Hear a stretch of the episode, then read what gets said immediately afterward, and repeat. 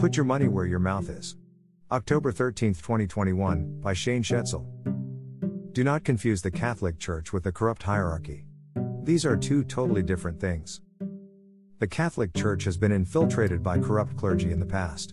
And each time, these corrupt clergy were defeated not by schism, the Protestant solution, nor by miracles, the unlikely solution, but rather by faithful Catholic clergy and laymen, working together to stand for reverence, orthodoxy, and purity in the face of ridicule and persecution from the corrupt hierarchy. In the end, they always triumphed over this corruption. This is the real Catholic Church.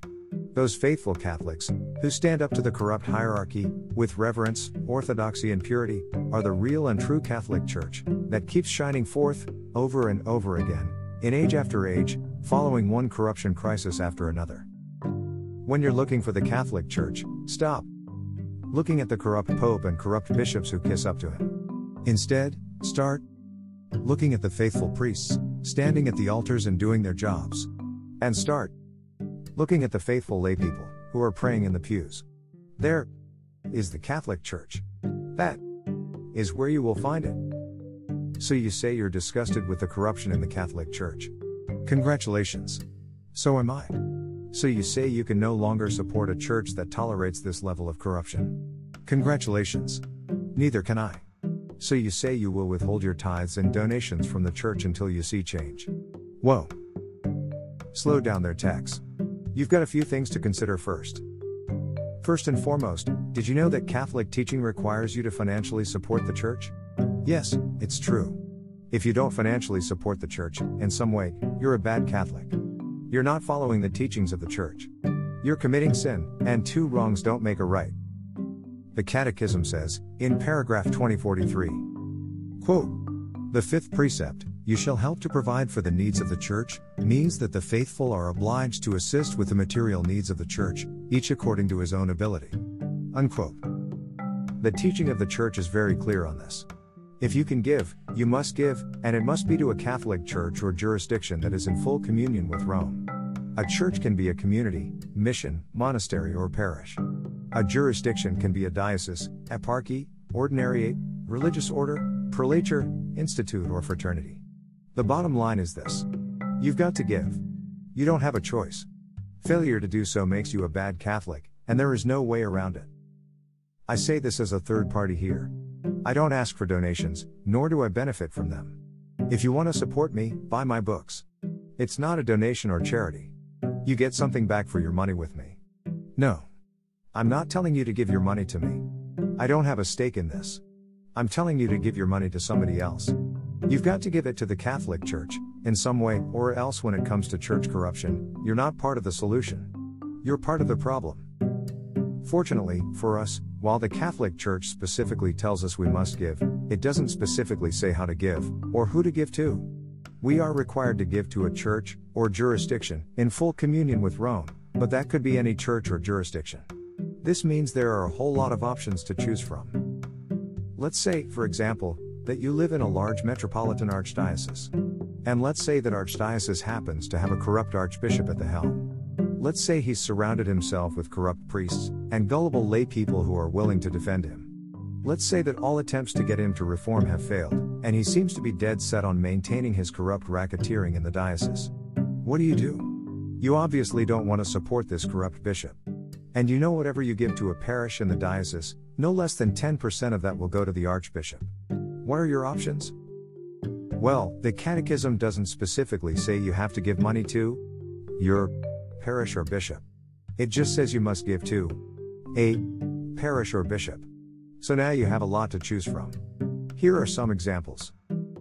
The personal ordinariate of the Chair of St. Peter is a diocesan like jurisdiction in the Catholic Church that covers both the United States and Canada.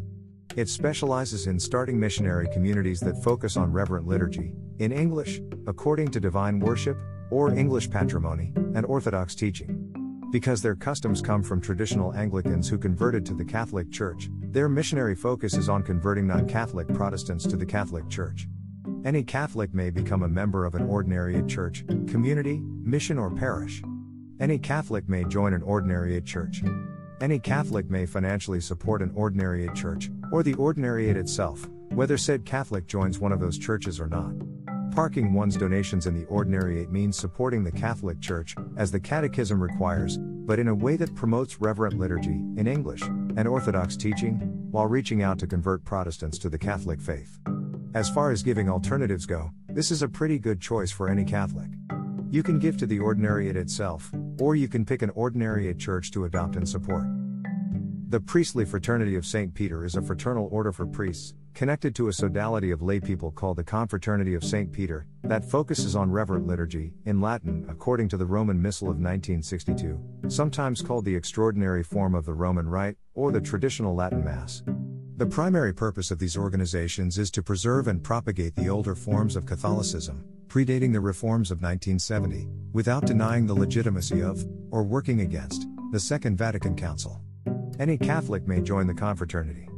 Any Catholic may financially support a fraternity apostolate, or the fraternity itself, whether said Catholic joins one of those apostolates or not.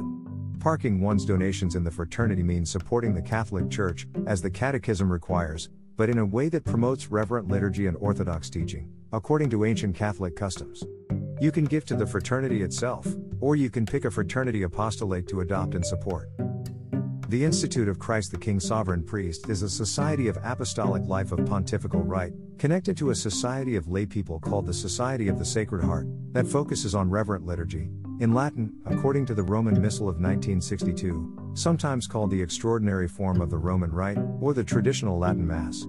The primary purpose of these organizations is to preserve and propagate the older forms of Catholicism, predating the reforms of 1970, without denying the legitimacy of, or working against, the Second Vatican Council. Any Catholic may join the society.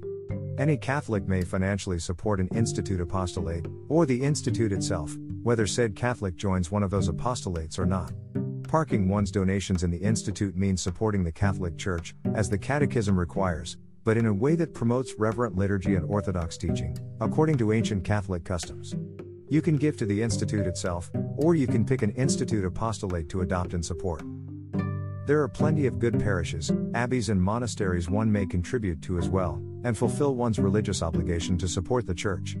There are too many to list here, so I won't for fear of leaving some out.